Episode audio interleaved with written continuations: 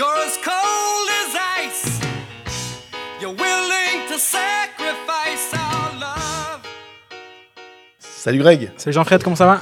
Mais ça va impeccablement bien. Premier épisode post-trêve olympique. Il y a peu de matchs, donc on a décidé de voyager. On s'est rendu à Fribourg. On a Christian Dubé à notre micro. Salut Christian. Bonjour. Comment vas-tu? Ça va très bien, vous? Ça va bien, merci. Cette pause olympique, c'était pas trop long. Euh, ben, disons que quand tu passes un mois sans jouer, c'est un petit peu long, mais je pense qu'aussi c'était une pause qui était un peu appréciée parce qu'on a, on a quand même eu pas mal de matchs aussi. On a eu de, la pause COVID, donc euh, je pense physiquement et mentalement, ça nous a fait du bien. De voir que Kylian Motet n'est pas allé trop loin, Raphaël Diaz n'est pas allé trop loin. Tu étais, le premier supporter des Finlandais en quart ou quand même pas? Non, pas du tout. Euh, comme je l'ai dit à tous mes joueurs qui ont été aux Olympiques, c'est le but c'était de gagner une médaille. Donc, euh, je leur souhaitais vraiment le meilleur. Par la suite, euh, il y, a- aussi une petite crainte hein, quand tu es coach de- d'envoyer des joueurs là-bas puis qu'il y a des blessures ou autre. Donc, donc voilà, tout, le monde. enfin, les Suisses et les Canadiens vont revenir en, en santé. Il reste Daniel Broden qui est encore là-bas. Parce qu'on on enregistre euh, en fin de Jeux Olympiques. La, la, la- Daniel Brady n'est pas encore champion olympique, on verra.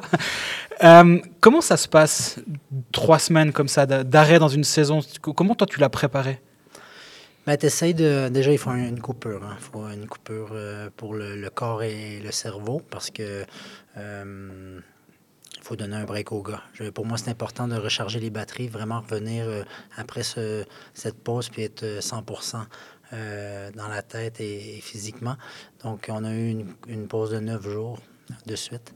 Et puis par la suite, on a eu 4-5 entraînements un jour de suite euh, euh, très intenses. Et puis pour essayer de, créer un, reset, comme on dit, et puis de, euh, par la suite, on, on a encore donné quelques jours de congé. Euh, et puis, on, voilà, on est en, comme en deuxième phase de ce, vers la fin de ce- ce- cette pause. Et puis, on, on essaye de pousser pour euh, recréer un peu l'intensité des, des matchs et de la saison. Quand on commence euh, avec cette saison, on sait qu'il y aura une trêve olympique. Est-ce qu'on prépare différemment? Est-ce que tu as déjà un, un plan en disant, OK, bon, bah, c'est peut-être dans 4-5 mois, mais je suis obligé d'y penser maintenant parce qu'après, en plus, il y aura les playoffs, etc. Et que bah, c'est déjà au mois d'août, finalement, qu'on pense déjà à ça Ou bien non, on se laisse un petit peu porter par la chose? Non, on, planifie déjà d'avance. On regarde un peu euh, le nombre de jours qu'on est sans jouer. Donc, c'était pratiquement quatre semaines. On regarde le, nombre de jours qu'on va donner. Les gars veulent savoir assez, tôt aussi pour euh, pouvoir euh, booker leurs vacances, si je peux dire. Donc, ils ont des familles aussi. Donc, c'est des choses à, à prévoir d'avance. Et puis, euh, donc, on a regardé ça assez tôt dans la saison. C'est important. Les, vacances, justement, on, sait qu'en NHL, par exemple, quand il y a le break, euh, le All-Star Game, euh, et puis maintenant, ils essaient aussi de mettre une petite semaine pour que les gars puissent aller. En général, ils voient à, Cabo San Lucas, on les voit souvent aller au, euh, Mexique, se ressourcer un petit peu. C'est c'est un truc, tu te dis, en tant que coach, oui, les gars, allez-y, faites un break, c'est cool. Mais s'il vous plaît, faites pas euh, trop la fête ou trop décompressé parce que vous savez que ça va être très tendu. Parce que justement, on est en fin de saison et que c'est pas euh, au milieu comme ça de rien. Quoi. Mais écoute, c'est quand même quatre semaines sans jouer. Donc, euh, même si les gars font la fête de trois jours, je pense pas que c'est une catastrophe. C'est pas comme si tu fais un All-Star Break de, la NHL où ils sont seulement une semaine ou quatre, cinq jours à l'arrêt. Donc, nous, on a, même si les gars sont à l'arrêt une semaine et qu'ils font quatre, cinq jours pour vraiment décompresser et faire la fête, si on veut, euh, tu arrives encore trois semaines et demie pour récupérer. Donc, euh, moi, c'était vraiment que, que- écoute, on, on est en bonne position, on, on a bien poussé. euh, donc, profitez de ces, cette semaine de congé. Faites ce que vous avez à faire. Mais par contre, quand on recommence, ça va être très intense. Et puis, euh, on a mis le focus sur différentes choses. Recharger les batteries, euh, la récupération, euh, bien s'alimenter. Donc, des choses comme ça qui sont très importantes. Vous avez passé cette pause dans le, le fauteuil de leader. C'était vraiment. C'est important ou finalement c'est juste une anecdote? On voulait être en bonne position, être premier, comme je l'ai dit, je ne mets pas focus du tout là-dessus. Si on peut finir premier, on va finir premier. Mais par contre, pour moi, ce qui est important, euh, vu que tu es en bonne position, puis je pense qu'on a quand même des bonnes chances de finir dans le top 4, top 6, euh, c'est d'avoir l'équipe en, en bonne santé euh, physique et mentale pour commencer euh, ces playoffs. Donc, euh, je, veux, je veux tout faire pour finir le plus haut possible. Mais si on finit 2, 3, 4, ça ne sera pas la fin du monde non plus. T'es surpris de cette saison? Si on m'avait dit que j'étais premier à la pause olympique, je t'aurais dit que c'est une saison exceptionnelle. Parce que, comme on l'a dit, nos objectifs de début de saison étaient de finir euh, top 6. Euh, il y a une grosse concurrence dans la ligue. hein. Les équipes qui sont présentement 7, 8, 9, 10, 11, c'est très, très serré. Donc, euh, c'est un peu une surprise, oui. Si on compare l'équipe de cette année à celle de la saison passée, il n'y a pas énormément de changements. Bien sûr, il y a quelques pièces qui ont été. Il y y a un Stolberg en moins, il n'y a plus que quatre étrangers, il y a Diaz en plus, évidemment. Mais c'est pas une équipe complètement différente. Pourtant, on a l'impression que oui. Toi, tu as l'impression qu'elle est vraiment différente de la saison passée, cette équipe? Ben, je pense qu'elle a évolué. Je pense qu'on a quelques joueurs, comme tu l'as mentionné, qui sont différents avec euh, Raphaël Diaz, Mauro Doufner, aussi qui nous font du bien en défense. Donc, je pense qu'on a une meilleure défensive que l'année passée. La manière de jouer aussi est différente. On a, changé des petites choses avec Pavel. Euh, puis je pense qu'on a un style un petit peu plus agressif. Et puis, euh, je pense que notre contrôle puck management est beaucoup mieux qu'il était la saison passée. Ça augure des, des playoffs aussi différentes de la saison passée? Vous avez appris quelque chose, j'imagine, de- des derniers playoffs? Ben, J'espère bien qu'ils vont être différents. Donc, euh, c'est ça le but. Je pense que les gars aussi ont à travers la gorge un peu comment ça s'est passé l'année passée. la... Ces playoffs. euh, donc, euh, il faut se rappeler aussi qu'on jouait sans fans. Dire, on est une des meilleures équipes à la maison euh, cette saison. Euh, je pense que le fan- les fans en, font- en- en sont une raison. Donc voilà, on est, pour, pour nous, c'est une nouvelle saison, puis on, on espère vraiment d'avoir euh, appris de la, la saison passée. Et puis quand on vous annonce finalement bah, favori parce qu'on regarde le- la saison régulière, on a l'impression qu'à Fribourg, on va tout de suite un peu euh, downplay le truc et dire euh, ouais, ouais, attends, attends, attends, attendez, c'est la saison régulière, très bien. Est-ce que tu ressens ça un petit peu? Tu essayes aussi un peu de calmer les ardeurs ou est-ce qu'à un moment il faut se dire bah oui, on assume, c'est vrai, on, on- on est premier saison régulière, c'est pas un hasard. Et puis euh, oui, euh, on, vise euh, peut-être pas la finale, mais bah, finalement on est premier de la saison régulière, donc on a été les meilleurs jusqu'à présent. Non, mais les personnes qui me connaissent savent que je suis une personne ambitieuse. Je suis pas à Fribourg pour, pour finir huitième ou comme ça, mais par contre, il faut pas oublier d'où on vient. Je, rappelle aussi que tu as des équipes comme euh, Zurich, Lausanne qui investissent énormément dans leur équipe, euh, Lugano, Berne. euh, donc, on est très bien, on a une très bonne saison, mais on a perdu en quart de finale l'année passée. L'année d'avant, il n'y a pas eu de playoff. L'année d'avant, on a perdu aussi en quart de finale ou pas qualifié pour les playoffs. Tu passes pas une équipe qui perd en quart de finale à champion, à champion du jour au lendemain. Step by step. Donc, notre focus est sur le, la première série de playoffs qu'on va essayer de gagner. Donc, step by step. Tu disais que l'équipe a évolué par rapport à, à la saison dernière. Il y aura aussi un coach qui a du coup une saison de pl- de playoffs euh, derrière lui maintenant. Toi, tu as appris quoi des derniers playoffs À titre personnel sur le banc, tu as appris quelque chose? Ben, tu apprends toujours. J'apprends tous les jours. Donc, euh, il y a des choses que, que, je, que je ferai différent, euh, c'est sûr. Mais euh, comme je l'ai dit, c'était une, c'était une saison très spéciale, sans fans. Il y a des choses aussi hein, qui se passent toujours un petit peu à l'interne et puis que, que je managerai d'une manière différente. Et puis, j'ai appris ça. Puis, on va, on va aussi euh, aborder euh, les playoffs avec un, j'espère, avec un état d'esprit différent. Justement, l'état d'esprit la saison passée, on a eu l'impression que Genève avait justement ce, cette expérience des playoffs, on va dire, avec notamment, bah, tout le monde a mis le focus sur Noah Rod, mais c'est presque un peu trop réducteur, disons. Mais Fribourg a, ce- cette euh, vitesse supplémentaire, est capable de trouver cette vitesse supplémentaire ou, ce mode playoff qu'on ressort à chaque fois euh, les dernières semaines avant les playoffs? Ben, écoute, c'est à nous de, de l'avoir. Euh, je veux dire, il n'y a pas de raison qu'on qu'on qu'on joue si bien durant la saison, puis qu'on arrive en mode playoff, puis qu'on ait un, un petit problème, puis que ça, que ça, que ça crée un- qu'on n'arrive plus à repartir. Donc, c'est à nous de euh, vraiment de s'assurer que tout est au point, puis d'avoir assez confiance en soi pour que si on a un match ou deux que ça ne fonctionne pas, qu'on puisse euh, euh, retrouver notre jeu et, et vraiment de s'appuyer sur des bases solides.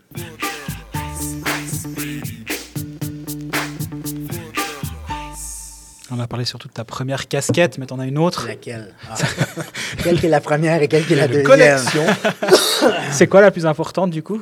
La, plus- la, plus, la plus lourde à porter, on va dire, entre Ben, coach c'est et... tellement différent. Coach, euh, c'est du management à tous les jours de, de, de 20-25 joueurs. T'es manager, c'est différent. T'es en haut, tu, euh, c'est des dossiers totalement différents. Donc, je pense que T'es plus papa avec lequel? Avec, Ben, euh, avec les, quand tu es coach, je Ouais, veux c'est dire, ça. euh, tu as quand même une grosse charge de travail euh, psychologique aussi. Mhm. Euh, je travaille beaucoup, moi, sur le, euh, la relation, la communication avec les joueurs. Pour moi, c'est très important. Donc ça, ça me prend beaucoup émotionnellement aussi.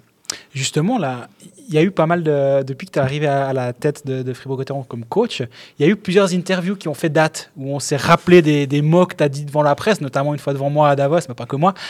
Ces moments-là, il y, a eu- il y a eu pas mal de gens qui ont analysé ça, qui ont dit Ah, il va perdre son vestiaire, à être critique à ce point-là avec ces gars.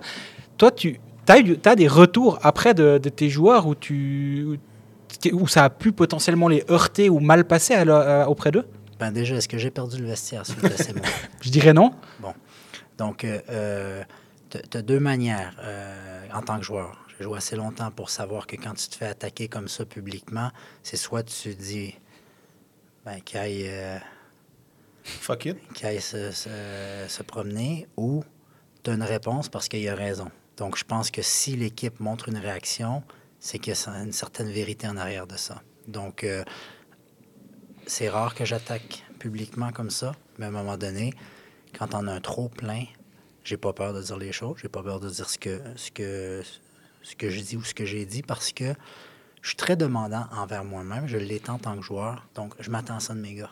Je suis le premier à dire quand on joue bien, qu'on est extraordinaire, puis qu'on joue mal, qu'on n'est pas bon. C'est la réalité, c'est comme ça. Si t'es pas capable de l'accepter en tant que professionnel, ben je suis désolé, t'es dans le mauvais business. Peut-être je suis dur, peut-être je suis pas normal, je suis différent, peut-être, je l'assume, mais je suis comme ça. Est-ce qu'à l'inverse, il y a des joueurs qui, qui seraient peut-être revenus vers toi en disant Mais merci de l'avo- de l'avoir dit comme ça, ça nous enlève presque une charge Je dis ça parce que j'ai un exemple dans un autre club où un joueur est allé vers son coach et lui a dit Aujourd'hui à l'entraînement, et le coach n'était pas encore établi, aujourd'hui à l'entraînement, pourris-moi. C'est un des leaders du vestiaire. Et montre que c'est toi le chef et fais-le en, en me prenant à partie.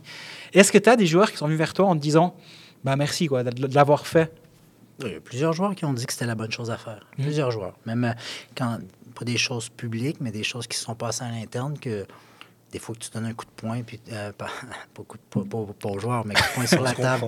Puis euh, de dire, écoute, devant tout le monde, je suis désolé, c'est inacceptable. Donc, si tu es, si t'es fair, si tu es honnête avec tout le monde et puis qu'il n'y a pas de favoritisme à gauche et à droite, les gars, ils prennent bien. Je le dis, je suis le premier à dire quand je fais des erreurs. Il n'y a aucun problème. On est humain. L'erreur est humaine. Je dis pas des choses pour planter le gars publiquement. Je dis des choses parce que pour moi, c'est pas acceptable. Si on veut, en tant qu'équipe et organisation, faire un pas, ben, il faut que les gars acceptent ça. C'est simple.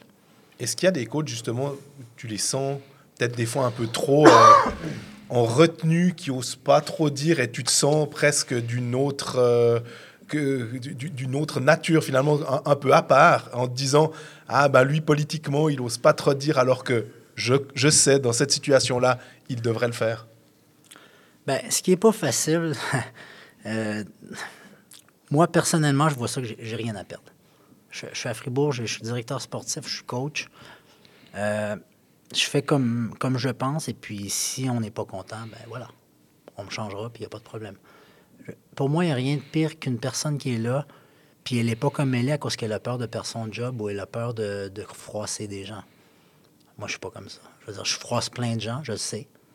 Il y a plein de gens qui m'aiment pas, je le sais, mais il y a plein de gens qui m'aiment aussi. Est-ce que d'avoir deux casquettes, finalement d'être son propre patron en disant que c'est le directeur sportif Christian Dubé, est-ce qu'il va virer le- l'entraîneur Christian Dubé, ça permet peut-être d'évoluer un peu plus, d'avoir un peu plus de latitude parce que bah, tu as un peu les deux côtés du, du club finalement, euh, l'aspect euh, in-game euh, de la glace et puis aussi un peu l'aspect coulisses et administratif. Ben, c'est sûr que j'ai pas peur de moi-même parce que j'ai.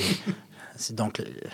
Mais en même temps, je suis, je suis pas, je suis pas stupide non plus. Si je vois que Christian Dubé comme coach ne fonctionne plus, ben je resterai pas coach.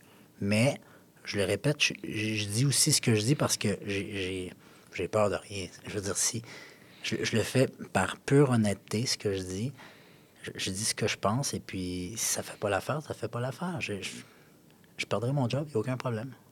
Quand tu étais joueur, tu as, eu des coachs justement qui t'ont peut-être marqué dans ce sens-là, qui t'ont de, de qui tu t'inspires peut-être aujourd'hui? Ben, j'ai eu des expériences justement qui font qu'un coach est arrivé. Il était comme il est, dur, ci et ça. Ça a fonctionné, puis tout d'un coup, il a changé à cause que son patron lui a dit de changer. Puis deux ans plus tard, il s'est fait foutre dehors, puis on lui a dit Ouais, t'es plus comme t'étais. Donc, si j'ai à me faire, euh, me faire euh, mettre dehors ou perdre mon job, ben, je le perdrai au moins. Au moins, je ne changerai pas comme je suis. Puis je resterai euh, la personne que je suis.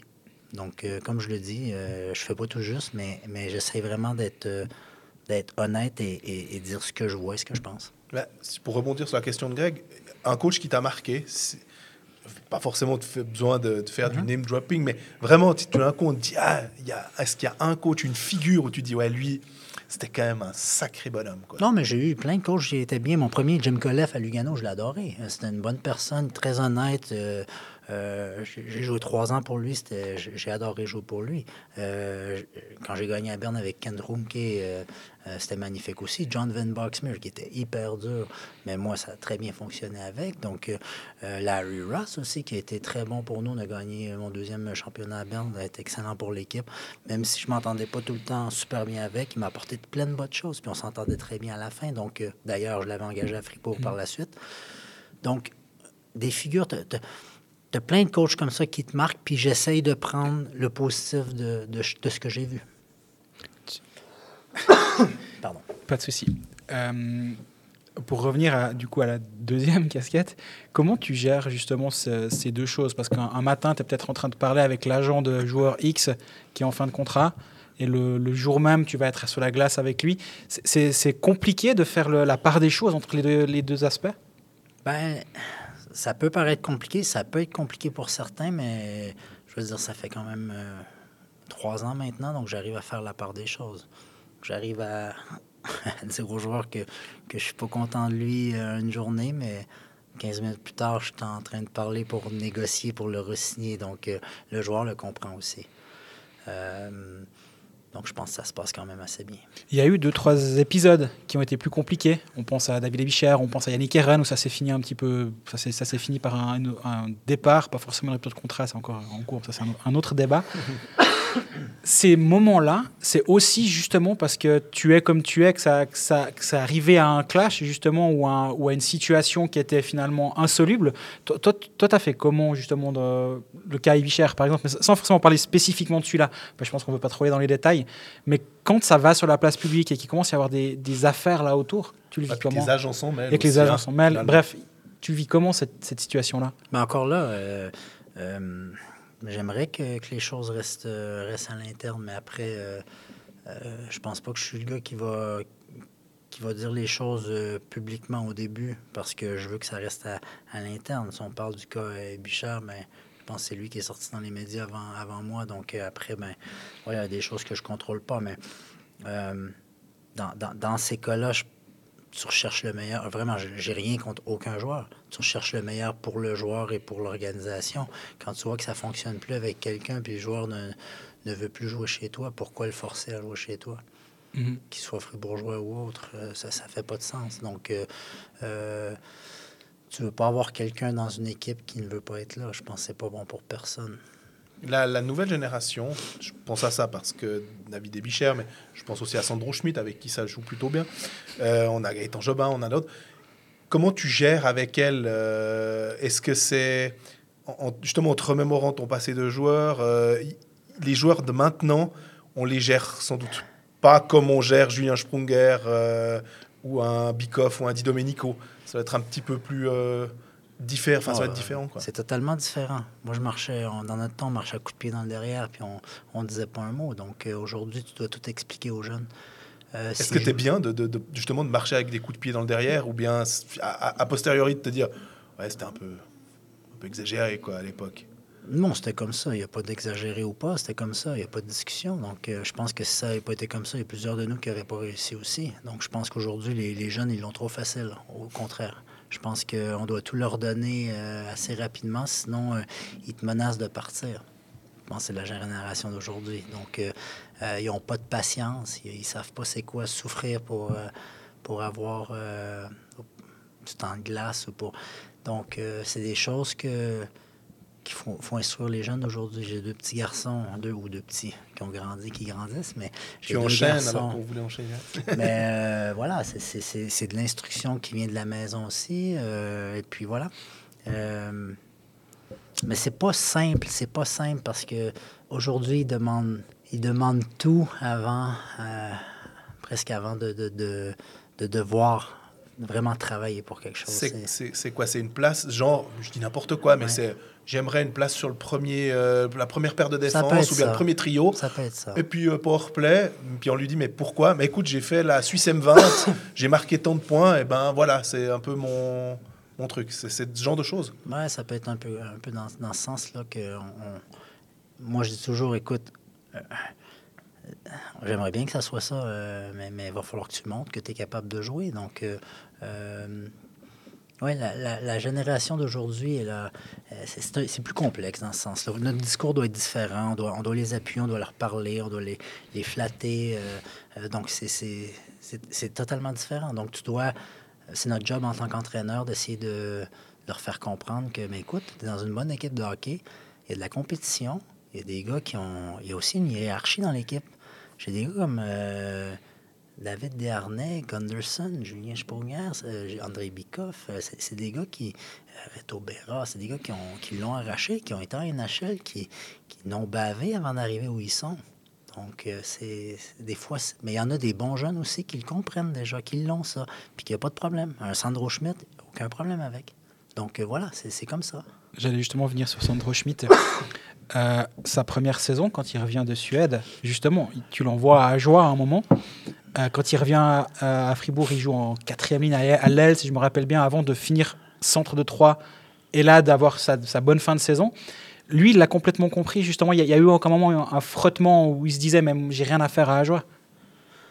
Ben non. Euh, Sandro était très compréhensif. Puis l'important quand tu es jeune, c'est de prendre beaucoup de temps de glace. Donc, euh, euh, ça a été très bon pour lui d'aller à joie, même, même, même pour David Bichard. Je pense qu'il a compris à la fin de saison que ça a été bon pour lui. Il a même dit que c'était extraordinaire qu'il ait pu gagner à joie puis monter. Donc, euh, je pense que ça a été bénéfique. C'est jamais facile au, jour- au début quand tu penses avoir un certain rôle dans une équipe ou avoir, ben, te faire dire écoute, j'aimerais que tu aies joué en, en Swiss League. Ben, peut-être c'est pas facile, mais quand tu as 19, 20, 21 ans, l'important c'est d'avoir du temps de jeu.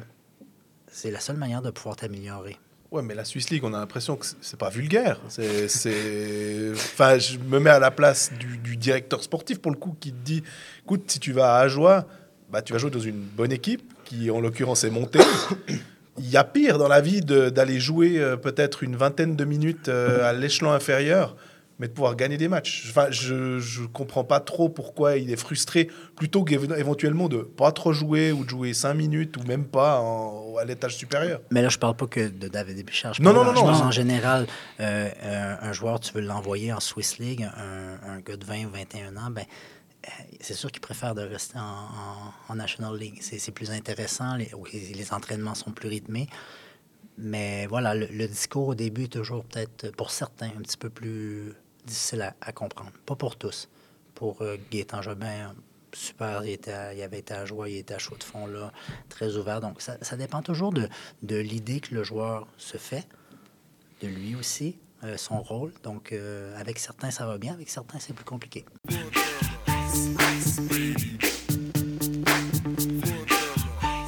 Justement, on en parlait avant, les, les jeunes d'aujourd'hui qu'il faut éduquer dans ce milieu du hockey. Toi, tu as des enfants qui jouent. Euh, eu une- Il y, a eu une, euh, y a eu une déclaration dans le matin dimanche où tu disais pour se développer en Suisse, c'est pas évident pour un jeune joueur et que tu hésitais à la fin de ton contrat. Tu as sous contrat jusqu'en 2023, si, si j'ai si bonne mémoire, et que tu hésitais peut-être après à justement partir au Canada pour aider euh, le développement de- d'un ou deux de tes enfants. Ça, c'est à toi Oui. d'être plus précis. Qu'est-ce qu'il en est? C'est toujours un, c'est un plan que tu as en tête actuellement? Ben écoute, si tu as la chance de. Prenons, à, à 20 ans, quelle est la meilleure ligue euh, au monde quand tu as 20 ans ou quand tu as 17 ou 18 ans?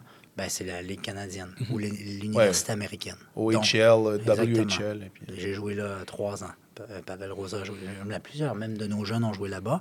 On, en a quelques- on en a un qui est là présentement aussi, euh, Julien Rod. Donc, si tu as une chance pour tes enfants de donner le meilleur, pourquoi tu le ferais pas? C'est rien C'est rien contre les, les coachs qu'on a. On a huit coachs professionnels. C'est rien contre ça. C'est seulement que le niveau est totalement différent. La concurrence est totalement différente. Les jeunes de 16, 17 ans, tu peux jouer à Halifax ou à Québec devant 15 000 personnes. Les matchs en U20 en Suisse, il y a 50 personnes. Il y a zéro média, ce que je comprends totalement. Les scouts vont tout voir les matchs là-bas. Si ton, ton but à 16 ans ou 15 ans, c'est de jouer en NHL, ben, je suis désolé, la meilleure ligue à aller jouer, c'est en Amérique du Nord. Aussi simple que ça. C'est rien contre la Suisse, c'est rien contre nos coachs, c'est simplement la réalité. Tu as l'impression que de, mettre le focus là-dessus, de dire c'est rien contre la Suisse, qu'il y a certaines personnes qui vont penser à tort finalement que tu es un peu contre euh, toi ou d'autres qui vont mettre en avant les ligues euh, canadiennes en disant à quel point c'est vraiment bien, en disant ouais mais le travail de la Suisse euh, il est un peu en bas. Non, pas du tout. C'est juste Pas du tout. On, produit de très bons joueurs suisses. Par contre, euh, le- niveau n'est pas celui de la- de Ligue en Amérique. C'est aussi simple. La Suède, la même chose. On a eu Sandro Schmidt qui a joué trois ans. On a eu Timothée Chalard qui était là. On a euh, Bixel la- de Bienne qui joue. on a joué contre. Il joue à Alexandre. Il joue là-bas. Pourquoi? Ben, parce que le, niveau n'est pas le même. Euh, tout ce qui est le off-ice, tout ce qui est l'école, tout est adapté. Donc, je veux le meilleur pour mes enfants s'ils ont la chance, s'ils sont assez bons, s'ils ont un potentiel. On n'est pas rendu là. Mais s'ils ont la chance, c'est clair que c'est ça mon but. Mais et puis toi d'aller avec eux plutôt que de les laisser aussi un peu grandir, c'est aussi peut-être ça, de se dire eh ben moi je reste euh, entraîneur que ce soit à Fribourg ou ailleurs. Et puis eux, ils vivent euh, leur jeunesse finalement là-bas comme euh, les autres qui sont partis un peu. Julien Rod, il n'est pas avec ses parents, donc voilà. Bon, mais là, on a tous une, une mentalité différente là-dessus. Donc, euh, moi, si moi, je suis québécois, donc euh, si mes enfants avaient la chance de jouer dans ma propre ville, euh, c'est à voir si je vais, vais retourner ou pas. J'ai mes parents qui sont là-bas aussi, donc on verra. Ça, c'est dans, dans quelques années, mais, mais après, ça va, ça va rapide, ça va rapidement. J'ai mon plus vieux qui a eu 14 ans maintenant, donc les jeunes sont de pro de plus en plus jeunes, donc c'est des discussions et des ouais, des, des, gens, tu penses à ça euh, quand même assez rapidement. Est-ce qu'ils sont pros aussi un petit peu plus jeunes quand ils s'appellent euh, Dubé parce qu'ils ont un, un papa, un grand-papa, une famille aussi qui, leur, qui, a, une grande carrière finalement dans le hockey sur glace. Donc forcément qu'ils voient peut-être un peu au jour le jour comment ça se passe pour être, euh, pour être pro finalement à, déjà à 14 ans ou à, ou à 15 ans. Bon, ben c'est sûr qu'ils traînent dans le hockey depuis qu'ils sont tout petits. Euh, mon deuxième titre, mon petit garçon avait trois ans, il était avec moi sur la voiture de la parade, de la coupe. Donc, euh, j'ai ça dans le ça, C'est la beauté de la chose. Euh, j'ai mon ami Sébastien Bordelot avec Thomas, c'était la même chose. Thomas a été drafté par San Jose. Euh, tu regardes beaucoup de, de, de joueurs alentours, Nat Dominichelli, ses enfants, André Rotelli. Je veux dire, il y a plein de joueurs qui qui ont des enfants qui sont dans le hockey. Euh, Stéphane Rochette, Théo, c'est la même chose. Donc, euh, euh, si on a la chance de les aider avec notre expérience, ben c'est sûr qu'on va le faire. Ça parle beaucoup de hockey à la maison. Quand ça va chez les grands-parents, ça parle de hockey aussi. Ça regarde du hockey à la télé. Donc, ça a même vu des, vidéos de mon père quand il a gagné la Coupe AFCON 77 à Québec, les Nordiques de Québec. Donc, ben, c'est- comme ça, c'est dans la famille. Donc, après, est-ce que ça veut dire qu'il va réussir? Pas du tout.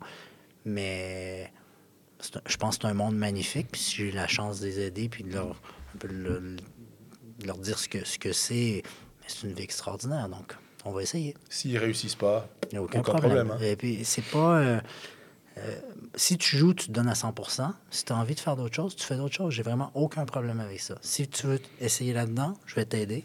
Mon plus vieux, présentement, euh, je pense qu'il a un potentiel, puis il en mange du hockey, donc c'est cool. Puis je vais, j'essaie de, de l'aider et tout, donc c'est, plaisant. C'est difficile de, quand on est père d'évaluer, mais en même temps, bah, tu es un homme de hockey, donc euh, Ouais. quand tu dis il a du potentiel, on, on parle de quoi? On parle d'un, d'un joueur qui peut, euh, qui peut jouer en National League euh, à terme, par exemple, si, si tout se déroule comme prévu, s'il a un développement normal. Jamais qu'il y ait quelque chose qui se déroule comme prévu. Euh, pour l'instant, c'est vraiment d'avoir euh, d'avoir du plaisir à jouer, puis, euh, comme on dit, de, de bouffer la glace. Donc, euh, quand tu es sur la glace, c'est vraiment de donner ton maximum, et, et il aime ça. Donc, je pense qu'il a un caractère aussi compatible avec ce monde-là. Mais après, il y a plein de choses qui peuvent arriver. À 14 ans, il faut que tu aies du plaisir à venir à la patinoire et puis vraiment t'amuser. ouais, ça, ça viendra bien plus tard. Donc, je pense que c'est l'important vraiment de, de s'amuser, puis de... euh, mais voilà, tu vois déjà que l'oreille, et puis que, qui, qui est demandeur. Du coup, on n'est pas en train de discuter du prochain contrat de Christian Dubé à Fribourg-Gotteron. C'est pas d'actualité. Non, écoutez, euh, comme j'ai dit, j'ai encore euh, euh, une année de contrat et puis je vais être encore ici pour quelques années. Donc, je ne me vois pas partir après, après la saison prochaine. Mais tu te vois alors, euh, finalement, vu que tu as pris goût au, au rôle de coach maintenant, comme tu apprends toujours, est-ce que tu te vois continuer dans cette voie euh, euh, longtemps, longtemps, longtemps? Vraiment difficile à dire. Comme j'ai dit, avec, euh, déjà avec euh, la famille, il faut voir euh, ce qui va arriver. Donc, je suis un gars, euh, un papa qui aime bien euh, suivre ses enfants, voir ce qui se passe. Donc, euh, euh, je me mets vraiment pas de. Je veux pas regarder trop loin en avant. Donc, je suis vraiment pour l'instant focus à cette saison. Euh, et puis, euh, déjà, on verra après par, la- par la suite la saison d'après. Donc toi, tu es capable de dire, écoutez, moi, je, maintenant, voilà, mon contrat se termine. J'ai envie de prendre une pause parce que j'ai envie de m'occuper de mes enfants, de regarder leur développement et tout, et puis j'arrête. Ça, ça te poserait aucun souci? Probablement que ça me manquerait après quelques mois, mais il faut comprendre, j'ai jamais pris de pause. Jamais. Donc, euh, j'ai arrêté euh, ma carrière. Je devais jouer encore. Je suis tombé directement directeur sportif. Donc, j'ai jamais fait de pause non plus. Donc, euh, euh, je serais peut-être pas contre une pause, mais en même temps, quand j'ai du plaisir, euh, euh, je me vois aussi continuer. Donc, euh, je suis pas dans ce job pour parce que j'ai absolument besoin. Je suis dans ce job parce que j'ai une passion puis j'adore ça. Tant que ça va bien, tant que j'ai du plaisir, je suis là. Puis ta femme, elle, elle, elle gère euh, facilement Elle a pas le ce- choix. cette passe. ah si, elle a le choix alors. hein. c'est, facile de gérer justement une carrière de joueur, puis après une carrière d'entraîneur, et puis de voir les enfants aussi, et puis Non, c'est pas baigner comme ça dans le hockey? C'est pas facile. C'est une- belle vie, mais en même temps, euh, ça dépend toujours de la, de la personne qui est moi, comment, comment elle gère tout ça. Donc, euh, je sais que je ne suis, pas- je suis pas toujours facile. Je suis un gars qui est très intense, que ce soit à la patinoire et à la maison aussi. Euh, donc, euh, chapeau à elle, parce que c'est pas toujours, euh, c'est pas toujours simple, je sais.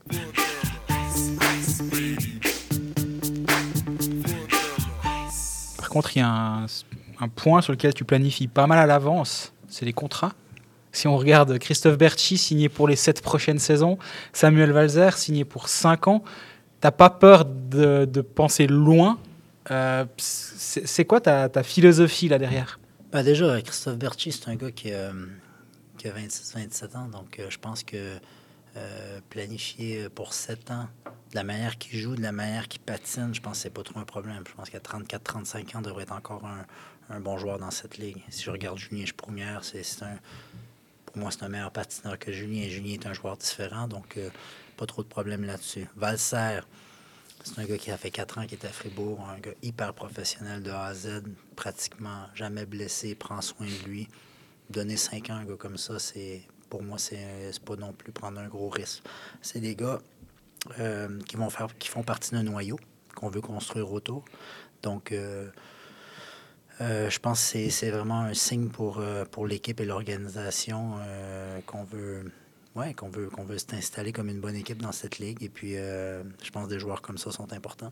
Berti, il a signé 7 ans. C'était, on, a beaucoup parlé de lui parce qu'il est fribourgeois, parce que on a, il y a eu les mots du président Hubert Weber qui disait on veut des fribourgeois à Fribourg.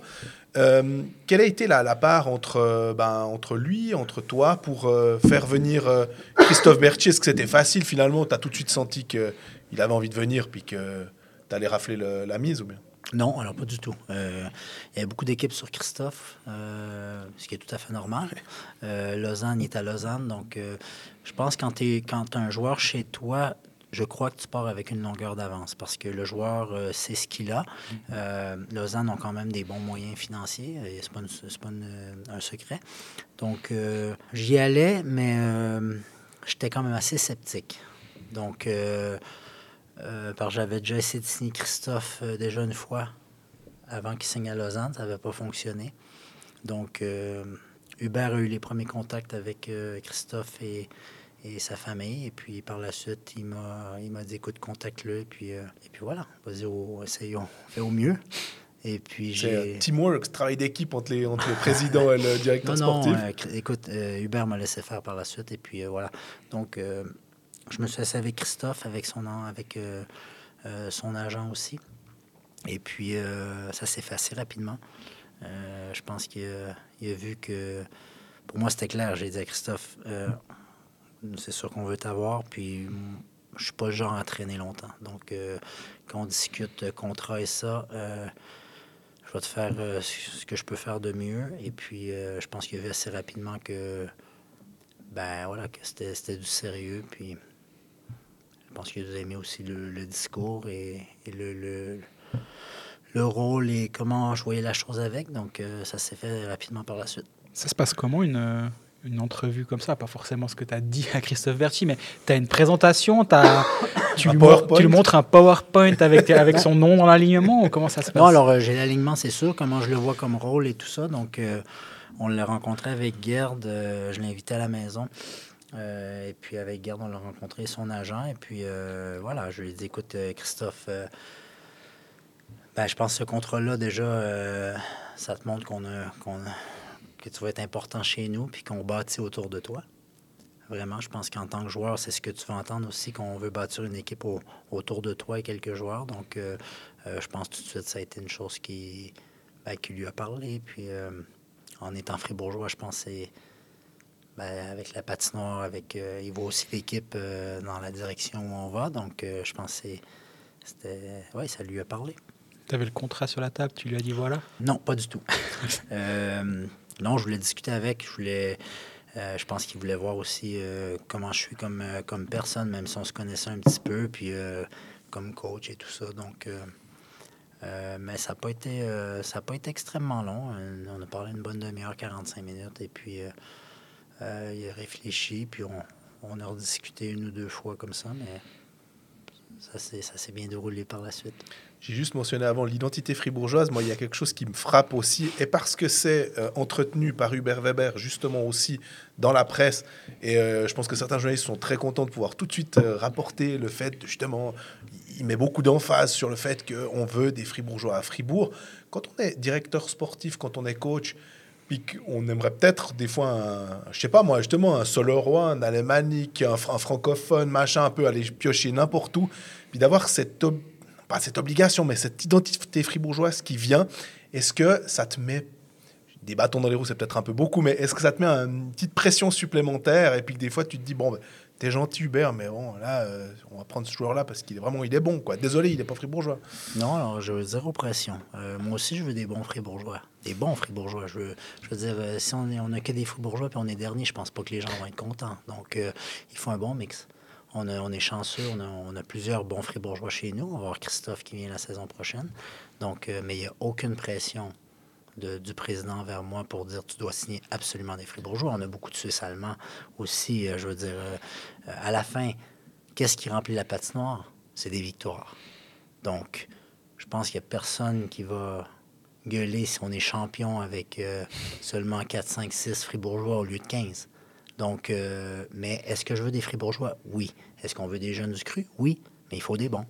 Mais j'ai l'impression que si euh, le Fribourg est champion avec 15, en tout cas, dans tout le canton, ça va parler, puis ça va être, il y aura une véritable fierté. On sent aussi de la part des, pour connaître quelques supporters de Fribourg, c'est pas si anodin que ça. C'est vraiment important. Je faisais le parallèle avec Ambry. J'ai l'impression que, euh, bah, peut-être plus qu'à Zurich, admettons, peut-être un peu plus aussi qu'à Lausanne ou qu'à Genève, il y a une fibre qui, qui fait que c'est un petit peu spécial. Peut-être qu'à Langnau aussi, on nommera bien des gars du coin, des Eventalois un peu. euh, Oui, mais c'est normal, c'est correct. Je suis, je suis 100% d'accord avec ça.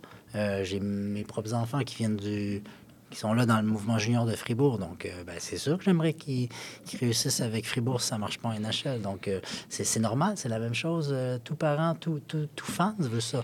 Tu tu t'identifiais des Sprunger, Bikoff, Marchon, Sandro Schmidt, euh, Ludo Weber qui est parti, mais voilà. c'est ça, c'est l'identité du club. Euh, Berchi va nous faire du bien aussi par rapport à, à- à vendre de plein de choses. Donc, ça, je le comprends. Mais je répète que d'avoir des fribourgeois et d'être dernier, c'est pas ça qu'on veut. On veut une bonne équipe. Je veux avoir le plus de fribourgeois possible, oui. Mais il faut que ça fitte aussi. Tu prends pas juste un fribourgeois pour prendre un fribourgeois. Il faut que ça fitte aussi dans la philosophie de l'équipe et que ça soit un joueur qui ait un, bon rôle. Tu disais avant que c'était plus difficile d'arracher un joueur quand il est dans un club. À l'inverse, tu sens que c'est plus facile. Justement, on pense à Kylian Motet qui est en fin de contrat la saison prochaine. Nathan Marchand, Sandro Schmidt sont des fribourgeois. Tu pars avec un, avantage au moment où tu t'assieds avec eux à table? Ben, j'espère. Sinon, il y a un problème. je veux dire, surtout dans la situation où on est là, surtout dans les rôles qu'ils ont. euh, euh, donc, ben, j'espère bien qu'ils vont prioriser Fribourg avant ailleurs. Donc, euh, après, faut pas non plus. je veux dire, c'est pas à cause que tu es fribourgeois que tu veux nécessairement non plus jouer à Fribourg. Peut-être tu veux tenter d'autres aventures, voir d'autres choses, ce qui est tout à fait normal. Mais non, je pense que j'espère bien qu'on part avec une, une longueur d'avance et puis aussi euh, tout rêve, de- euh, tout rêve, tout, tout, oui, tout, rêve de- de- d'un jeune fribourgeois est de gagner la Coupe à, à Fribourg. Donc, euh, si tu as une chance, si tu vois que tu as une bonne équipe et tu as une chance de faire euh, partie de ça, ben, je pense que, que tu vas faire pour. T'as pas la- une annonce en exclusivité d'un- d'une Non. prolongation d'un de ceux-ci euh, pour Colfax On va finir, on va finir la, la saison avant. D'accord.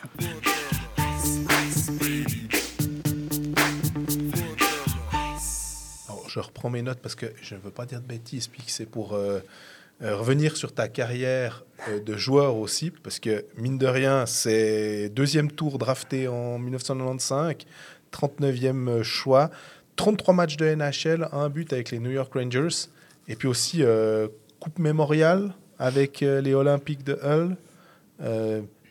Vraiment pas mal de points en, en Ligue majeure du Québec.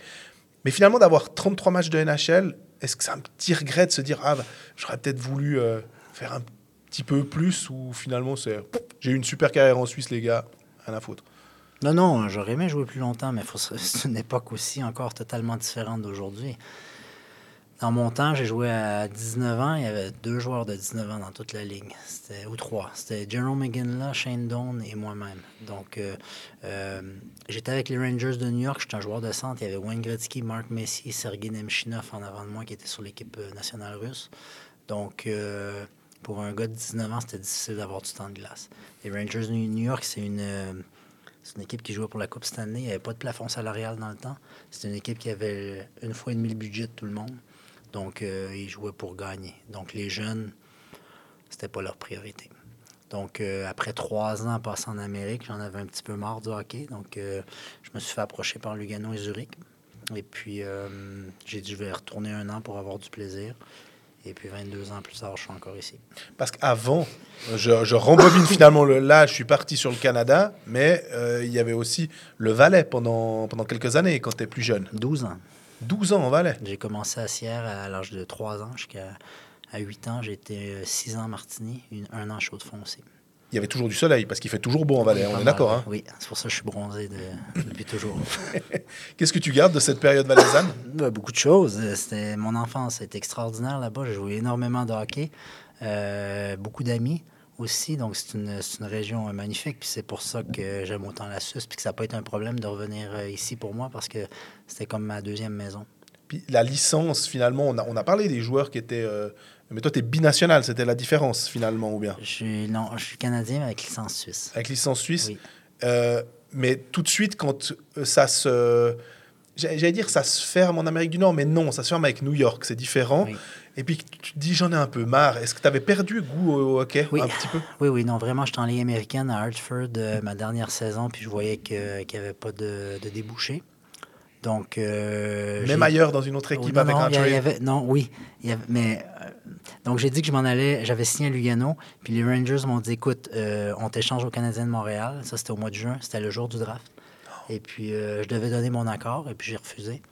Parce que j'en avais vraiment marre du hockey. Euh, puis je voulais aller m'amuser. Puis après, euh, je me- si je me faisais échanger, j'avais pas la garantie d'un one-way contract puis que je puisse jouer à Montréal. Donc, je voulais m'éviter de me retrouver en Ligue américaine qui était à Fredericton dans le temps. Donc, j'ai dit, j'ai déjà, ça fait déjà deux ans que je suis dans les mineurs à Hartford. Je me vois pas une année à Fredericton. Je vais arrêter totalement. C'est le. Nouveau-Brunswick. euh, Oui, exactement. Donc, euh, j'ai dit, je vais aller à Lugano un an. J'avais été à Lugano, j'avais visité Lugano avec Jim Koleff, avec mon, mon père et ma femme aujourd'hui. Et puis, euh, on a décidé de- dans cette direction. Mais je- je- je- on est d'accord. Canadien de Montréal. Oui. Canadien de Oui, Montréal, oui, on parle d'un Québécois à qui on propose, en gros, de devenir euh, le, le- le pape. Enfin, je veux dire, c'est Hmm. c'est- c'est- le saint graal pour un joueur où justement, ben, tu l'as pas vu comme ça en te disant, ouais, mais pff, si c'est pour pas jouer. euh, Quand tu es, dans un état psychologique que tu n'as plus de plaisir à jouer au hockey, ça peut être les Canadiens de Montréal ou ça peut être euh, n'importe qui, si tu n'as plus de plaisir, tu n'as plus de plaisir. Donc, moi, je voulais retrouver plaisir à jouer au hockey. Et puis, c'était pour moi, c'était pas le bon moment d'aller en NHL. Donc, j'ai dit non, je m'en vais à Lugano un an. Et puis, j'ai eu des chances de retourner en NHL, puis je suis jamais retourné. Parce que j'avais du plaisir. Écoute, euh, aussi, il faut être honnête que je gagnais bien ma vie ici. Et puis, euh, j'aimais ma vie. J'étais tout le temps à la patinoire, euh, ben, à la patinoire à la maison. Euh, donc, je ne voulais pas retourner en NHL puis devoir me battre pour jouer sur la quatrième. Le hockey était différent dans le temps. N'oubliez pas que c'est dans les années 90, c'était l'année des, des, Du hooking, enfin, il y c'était les des gros, les, les gars. Moi, je faisais, je fais 1m80 puis j'étais catégorie un petit joueur. Donc aujourd'hui, il y en a plein des joueurs de, de- de ma grosseur, il n'y a aucun problème. Mais dans le temps, c'était tous des gars d'un mètre 95, euh, des défenseurs, ça accrochait. Donc euh, c'était très, très, très différent d'aujourd'hui.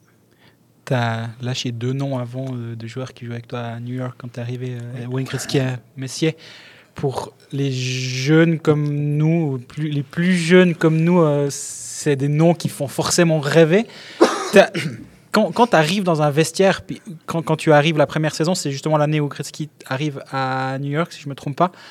Et tu arrives à, m'expliquer comment ça se passe? Ben moi, juste euh, pour vous dire, dans ma, dans ma chambre, les tapisseries, c'était Wayne Gretzky. Donc, euh, j'arrive dans le vestiaire, puis tu te retrouves à côté de lui, à côté de Luc Robitaille, Mhm. qui était... euh, Un ailier québécois. Ben oui, qui était aussi une, une légende, une idole. Donc, euh, tout d'un coup, tu, tu- tu te réveilles, puis dans l'avion, tu es à côté de Wayne Gretzky, tu es des sièges deux par deux, puis tu dis, hey kid, come sit beside me euh, dans l'avion. Donc, euh, euh, t'es, écoute, t'es, t'es, t'es dans un autre monde, tu es très impressionné. euh, mais voilà, après, ça devient un peu comme une normalité. Je sais pas comment expliquer, mais il fait partie de. Ben voilà, t'es- t'es- tu fais partie de l'équipe. Puis, euh, Il a deux bras, deux jambes. du jour au lendemain, tu l'appelles Gretz, et puis euh, euh, voilà. Et je dirais pas que c'est un ami, mais c'est- un coéquipier, donc euh, tu, deviens un peu à oublier ça assez rapidement. Alexis Kovalev aussi, euh, je jouais tout le temps avec aux échecs dans l'avion, et c'est ça, donc ça vient que tu Mais quand tu repenses à ça aujourd'hui, tu te dis, purée, à 19 ans, tu as eu la chance de, vi- de vivre ça, c'est quelque chose d'extraordinaire. C'est Marc Messier. euh, donc, mais quand tu es là, tu t'en rends pas compte. Puis c'est ce que je trouve un petit peu dommage, c'est que si, je pouvais retourner en arrière, mais je regarderais, j'écouterais beaucoup plus que je l'ai. Tu as 19 ans, tu es un peu innocent, t'sais, tu, crois que ça va toujours être comme ça. Que ça va, donc, euh, mais voilà, quand j'y repense, c'était c'était assez exceptionnel. Mais c'est vrai que si on pense. Parce qu'il faut vraiment se rendre compte de ce que c'est, et vraiment pour les auditeurs, de se dire New York, Manhattan, euh, les Rangers à l'époque, pas de plafond salarial, ils pouvaient ça payer à peu près ce qu'ils voulaient. Donc, c'est- un, un marché immense pour jouer au hockey, pour un marché sportif qui est incroyable entre la NBA, la NFL, la MLB. Enfin, c'est c'est vraiment un des plus gros marchés, enfin, c'est le plus gros marché de sport au monde, finalement, c'est plus gros que Los Angeles.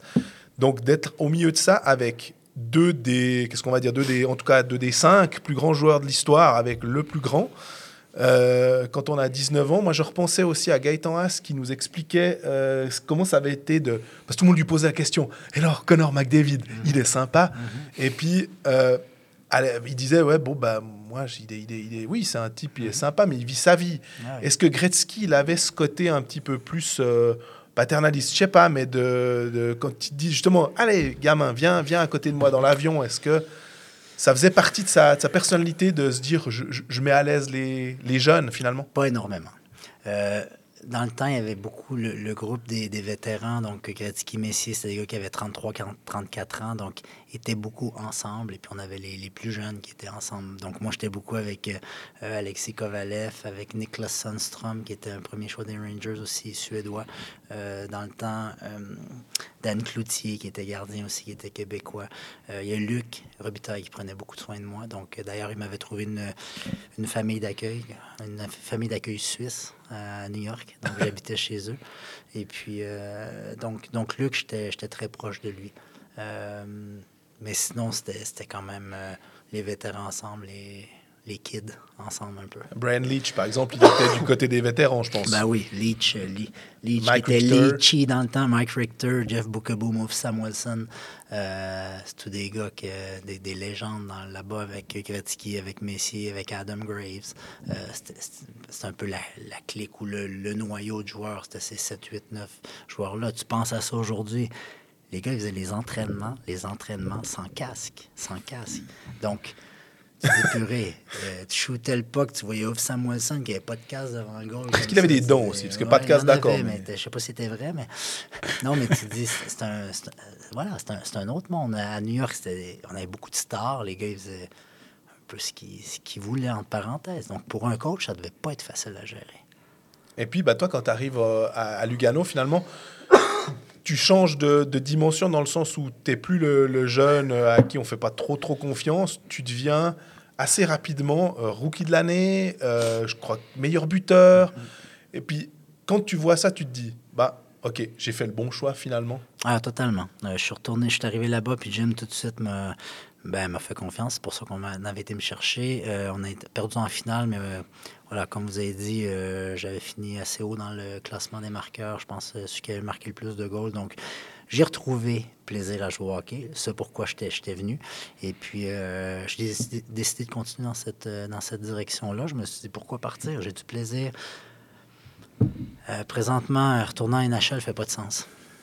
Justement, on a un cas de Grégory Hoffman cette année qui est revenu en Suisse. Mhm. Pour un peu le même genre de, de Oui. choses, tu as un regard un peu du coup différent en disant Bah ouais, je, je vois, je vois pourquoi un gars comme ça décide de rentrer. Oui, euh, je peux, je peux, je peux comprendre. Je sais pas si en milieu de saison c'est la bonne chose à faire, Mhm. honnêtement. Euh, mais je peux comprendre que je peux comprendre que si ça va pas ou s'il aime pas son rôle, que, que, que c'est pas simple.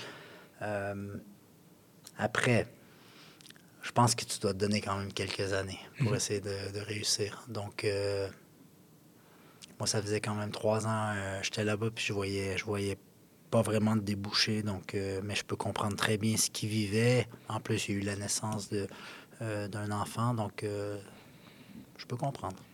Quand tu débarques en Suisse, que finalement tu prends un rôle très important dans l'équipe, que tu as un statut de joueur euh, à licence suisse, est-ce que quand même les points, c'est important? J'ai l'impression que des fois, euh, quand on entend parler euh, dans la ligue, je sais pas s'il y avait déjà des, comment dire des petits bonus pour marquer les points, mais est-ce que c'était un truc on chasse un peu Ah, j'aimerais bien battre les 60 points, battre, si je marque ce but-là, c'est cool. Gratter un assist, ça, existait déjà à cette époque? Ben, ça existait, mais moi, j'avais pas de points euh, par, euh, par match euh, personnel. J'avais pas de bonus pour ça, mais euh, c'est clair que quand je suis arrivé, ben, j'étais beaucoup analysé avec les, les goals et les assists que j'avais comme un étranger, dans le fond. Donc, si j'étais arrivé et j'avais fait 10 points après ma saison, je pense que j'aurais pas fait long feu. Donc, je connaissais mon rôle et puis ça a tout le temps été... Ça a tout le temps été comme ça. Malheureusement, en Suisse, euh, en fin de saison, euh, un bon joueur est analysé par, euh, par le nombre de points qu'il a, ce qui n'est pas tout le temps, tout le temps juste. Tu crois que c'est encore comme ça maintenant? Beaucoup, beaucoup. Ouais. Je pense que les étrangers, euh, la première chose que les directeurs sportifs vont regarder, c'est le nombre de points. Souvent, quand c'est un joueur qui, euh, un étranger, tu regardes tout de suite ses stats. Si le gars il a 4-5 points, tu vas te dire, je pense pas qu'il va faire l'affaire en Suisse. Mais c'est hyper spécial quand on sait que la plupart des directeurs sportifs, c'est des anciens joueurs aussi. Donc Ouais, euh, on pourrait se dire que nous, journalistes, à la rigueur, on se dit Ouh là là, il a 50 points, il doit être super. Ouh là là, il a 20 points, il doit être pas bon. Mais de la part de, je prends n'importe qui, mais Reto Clay, il a joué au hockey sur glace. euh, Steinman, il a joué au hockey sur glace. Yann Alston aussi. Donc ça me surprend un petit peu de, de, de me dire que des, des, des, joueurs- des, hum, directeurs sportifs vont avoir ce- cette façon de voir. Non, mais c'est souvent la première chose que tu regardes. Quand on t'envoie le joueur, on t'envoie sa feuille de stats. Si le gars joue en, en Liga, en Finlande, puis il fait 10 points en 50 matchs, tu sais très bien qu'il ne fera pas l'affaire en Suisse. Ouais. Donc, euh, après, si le gars, euh, c'est un joueur défensif, euh, tu regardes, tu sais très bien, tu regardes pas que ça, mais il doit avoir quand même un minimum pour pouvoir performer ici. Est-ce que maintenant, avec les six étrangers, ça va changer un petit peu la donne parce qu'on va prendre des joueurs un peu plus de rôle parce qu'on a des joueurs suisses qui complètent finalement les. Je pense que oui. Je pense que euh, tu peux pas avoir six top, euh, top scorers. Euh, donc, non, je pense qu'il va avoir un. Je pense qu'il devrait avoir un mix. Si je prends moi de mon côté les, les étrangers que j'ai, ben déjà mon deuxième étranger euh, défenseur, c'est un défenseur défensif. Donc, euh, euh, c'est pas un Gunderson. J'ai déjà, j'ai Raphaël Diaz qui est aussi assez offensif. Donc, je voulais un gars qui qui reste euh, stay home defenseman, comme on dit, puis qui est capable d'engranger plusieurs, beaucoup de minutes, mais bon défensivement. Ça me fait penser, Gunderson, Diaz, j'imagine ça, puis je me dis, bah il y a deux power play, c'est très bien, mais on a, on a parlé de Motet, on a parlé de Brodin, de Desharnais, enfin, etc. Après, des joueurs qui montent, comme Marchand, qui méritent peut-être une place sur euh, un power play, c'est facile de, de contenter tout le monde en tant que en tant que coach, justement, de se dire, bon, ok, lui, il est hot, il, en ce moment, il va super bien, mais bon, j'ai lui, quand même, j'aimerais, je sais qu'il est bon sur le power play. Euh, Est-ce que, justement, de manager un petit peu, de ménager certaines susceptibilités sur les trucs, est-ce que c'est un travail qui est assez difficile au jour le jour? Ben, c'est un travail intéressant. C'est important, justement, de. Tu, tu peux pas satisfaire tout le monde, mais c'est important d'avoir une discussion avec le joueur puis de, lui dire le rôle que tu vois. Donc, euh, Nathan Marchand sait très bien que je m'attends pas à ce qu'il fasse 50 points. Et c'est très bien. Il a un rôle plus offensif qu'il avait aujourd'hui en jouant avec David et, et Kylian. Euh, il joue pas sur le power play, mais, mais voilà, il joue beaucoup à 4 contre 5. Donc, euh, après, si le joueur n'est pas content de son rôle, ils doivent me le dire aussi. Donc, euh, euh, mais c'est le rôle du coach de- d'essayer de, satisfaire tout le monde, ce qui est, jamais, jamais possible. C'est aussi la difficulté, aussi le rôle d'un bon GM, c'est d'aller chercher les joueurs puis les mettre aux bons endroits. D'avoir 10 joueurs qui cherchent à finir premier score de l'équipe, ça ne fonctionnera pas. Tu peux pas avoir juste euh, des chefs, il faut que tu aies des Indiens aussi à côté. Donc, euh, c'est ce qui rend notre, notre travail euh, intéressant.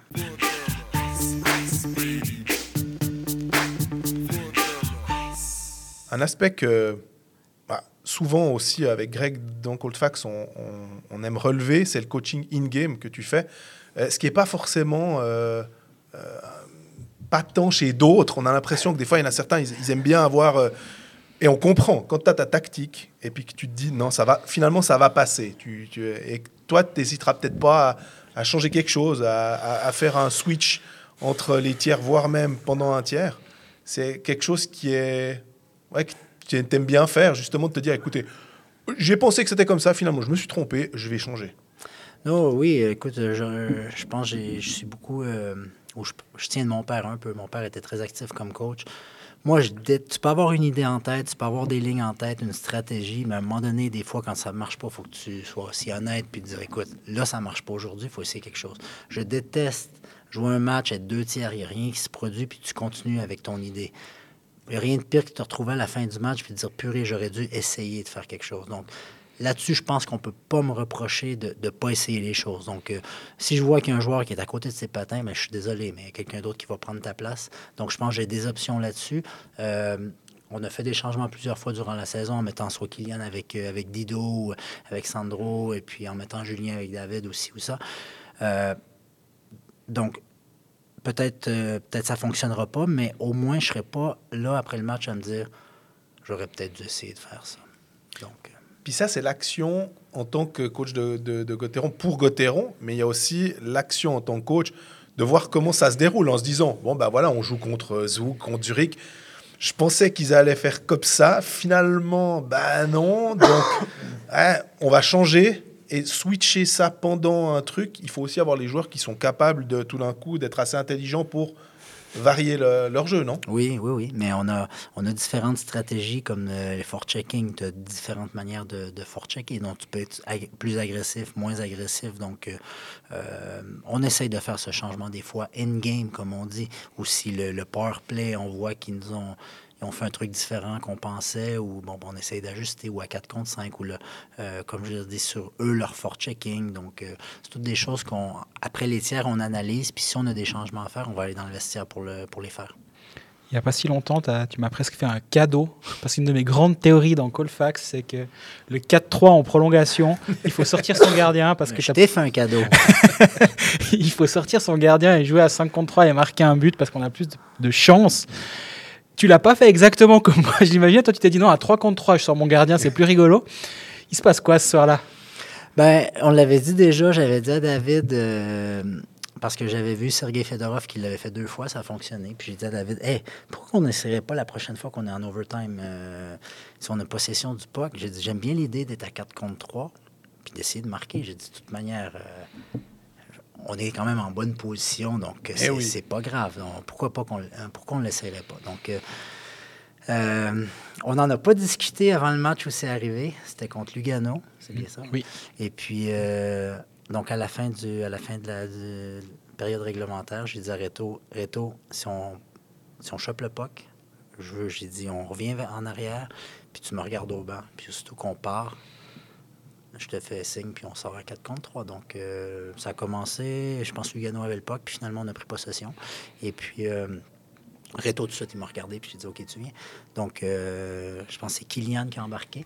Et puis, on a réussi à créer ben, une pénalité. euh, Quand on, a, eu un 4 contre, on était à 4 contre 3. Et puis, avant de s'installer, ils ont pris une pén- pénalité. Puis, par la suite, on a marqué en, en power play. J'ai pensé aussi à enlever Reto pour jouer 5 contre 3, mais je me suis dit, écoute, j'aimais quand même le fait qu'on soit à 4 contre 3. Ça te fait peur un peu de se dire, ouais, oui, je joue un peu plus euh, agressif, on va dire, en sortant le gardien. Puis tu dis, ouais, mais après, je suis vraiment. un- Je vais, on va me dire, ah, mais quelle pomme ce, ce Christian d'avoir sorti alors qu'il était déjà à 4 contre 3. Ça- C'est un peu le, le sentiment de se dire, ah, je veux pas pousser. euh, Ben, j'avais poussé déjà avant, euh, mais alors, pour moi, 4 contre 3 ou 5 contre 3, c'est surtout un petit avantage de plus, mais j'avais confiance qu'on peut se marquer à 4 contre 3 avec notre, schéma de jeu. Donc, euh, j'ai dit, écoute, on, va y aller comme ça. Récemment, il y a aussi eu Genève Servette qui avait, pendant la, prolongation, fait le coup de faire sortir quelqu'un au bout du banc en zone défensive et faire rentrer Winnick en zone offensive. Ça, c'est le genre de choses. On le voit juste plus actuellement parce que il y a plus de caméras, et tous les matchs sont télévisés, mais que ça existe depuis longtemps. Ou ce, genre de, petits, de petites astuces, on va dire, tactiques, où il y a une évolution justement pour trouver des petits avantages sur la glace un peu. Non, euh, je pense qu'il y a une évolution, comme tu dis. euh, euh, bon, il y a plus de caméras, il y a plein de choses aussi qu'on remarquait pas dans le temps parce qu'il n'y avait pas beaucoup de vidéos comparé à aujourd'hui, mais je pense qu'il y a une évolution. Tout est tellement... il n'y a plus de secret au jour d'aujourd'hui. Tout est analysé de, de A à Z. C'est rare que tu vas sortir des jeux surprises parce qu'on on analyse euh, tout de, de- de chaque équipe. On joue contre Lausanne, on joue contre Genève ou contre Lugano, on sait exactement ce qu'ils font. Donc, il n'y a plus vraiment de surprise. Donc, c'est des petits jeux comme ça que tu arrives encore des fois à, à créer une surprise, mais, mais sont rares. T'es un amateur de, de, de vidéos, beaucoup de vidéos pour les, pour les joueurs ou plus euh, feeling un peu?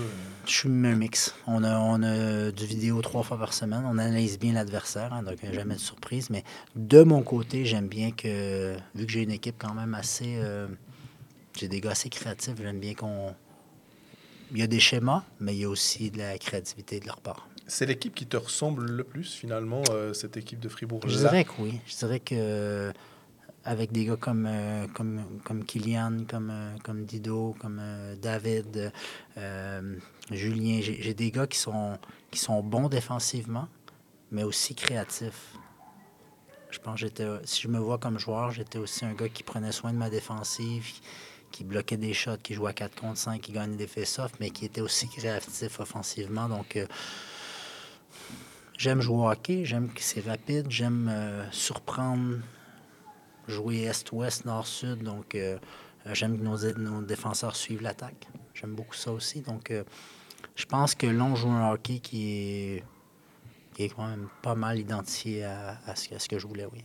Identifié à Christian Dupé, mais pas forcément identifié alors euh, canadien, euh, on va dire euh, dump and chase. euh, non, hein, justement. Moi, moi, mon mot d'ordre, c'est puck management. C'est-à-dire, on a le puck, on garde le puck. C'est assez dur d'avoir le puck. Quand le, si tu as le puck 80% du match, je pense que tu as une bonne chance de gagner le match. Donc, euh, euh, quand tu dump and chase, ben, tu dumpes le puck, tu as une chance sur deux de le, revoir. Quand tu l'as, le puck, euh, je veux pas. Les Russes étaient tellement bons à ça parce qu'ils étaient bons techniquement et tout. Je ne veux pas reproduire le, hockey de- des Russes, pas du tout, mais, je veux qu'on qu'on a le puck, on le garde et on fait quelque chose avec.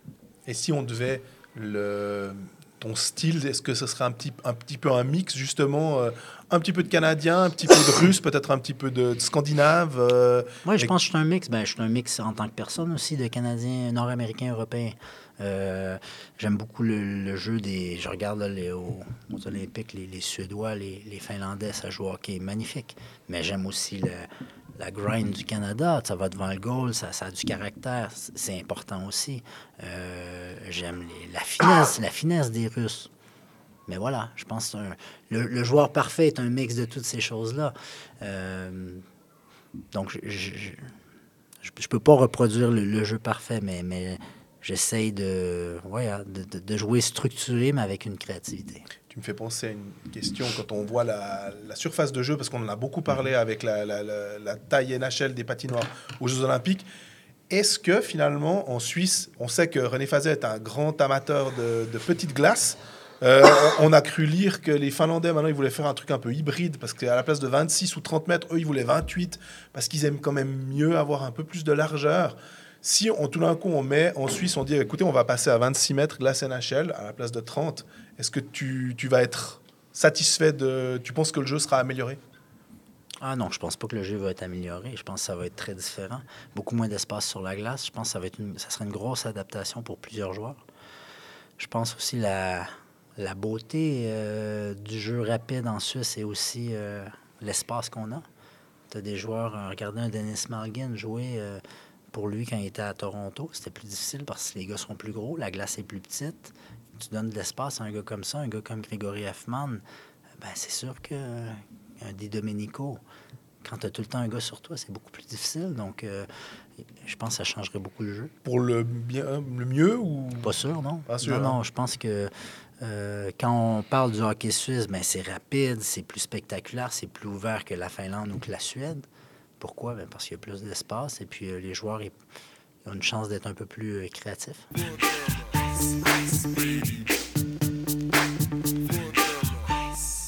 On est au terme de cet épisode 21 de Colfax qui est diffusé à quelques heures du match Fribourg-Lausanne, mais qui n'a pas été enregistré le jour du match Fribourg-Lausanne, sinon on t'aurait pris beaucoup de ton précieux temps, Christian. Merci beaucoup d'avoir répondu à nos questions. Merci beaucoup. Merci à vous. Et qu'est-ce qu'on peut te souhaiter pour la fin de cette saison? Oh, que, que tout le monde soit santé pour euh, commencer les playoffs. Parfait, ben, on, peut te- on peut que te le souhaiter. Pour euh, nos auditeurs, ben, nous on se retrouve la semaine prochaine avec un épisode plus normal, où on parlera de, de cette reprise de- des premiers matchs, des, de la course au top 6 qui va être passionnante, et puis Des ben, la- pronostics des pronostics, de la course euh, au playoff, à la première place, pour, euh, dans laquelle vous êtes bien emmanché du côté de Fribourg-Gotteron. Et puis bah, d'ici là, posez-nous toutes vos questions sur euh, nos différents réseaux sociaux, sur Twitter, sur Facebook, sur Instagram, et abonnez-vous à nos différents canaux. Bientôt.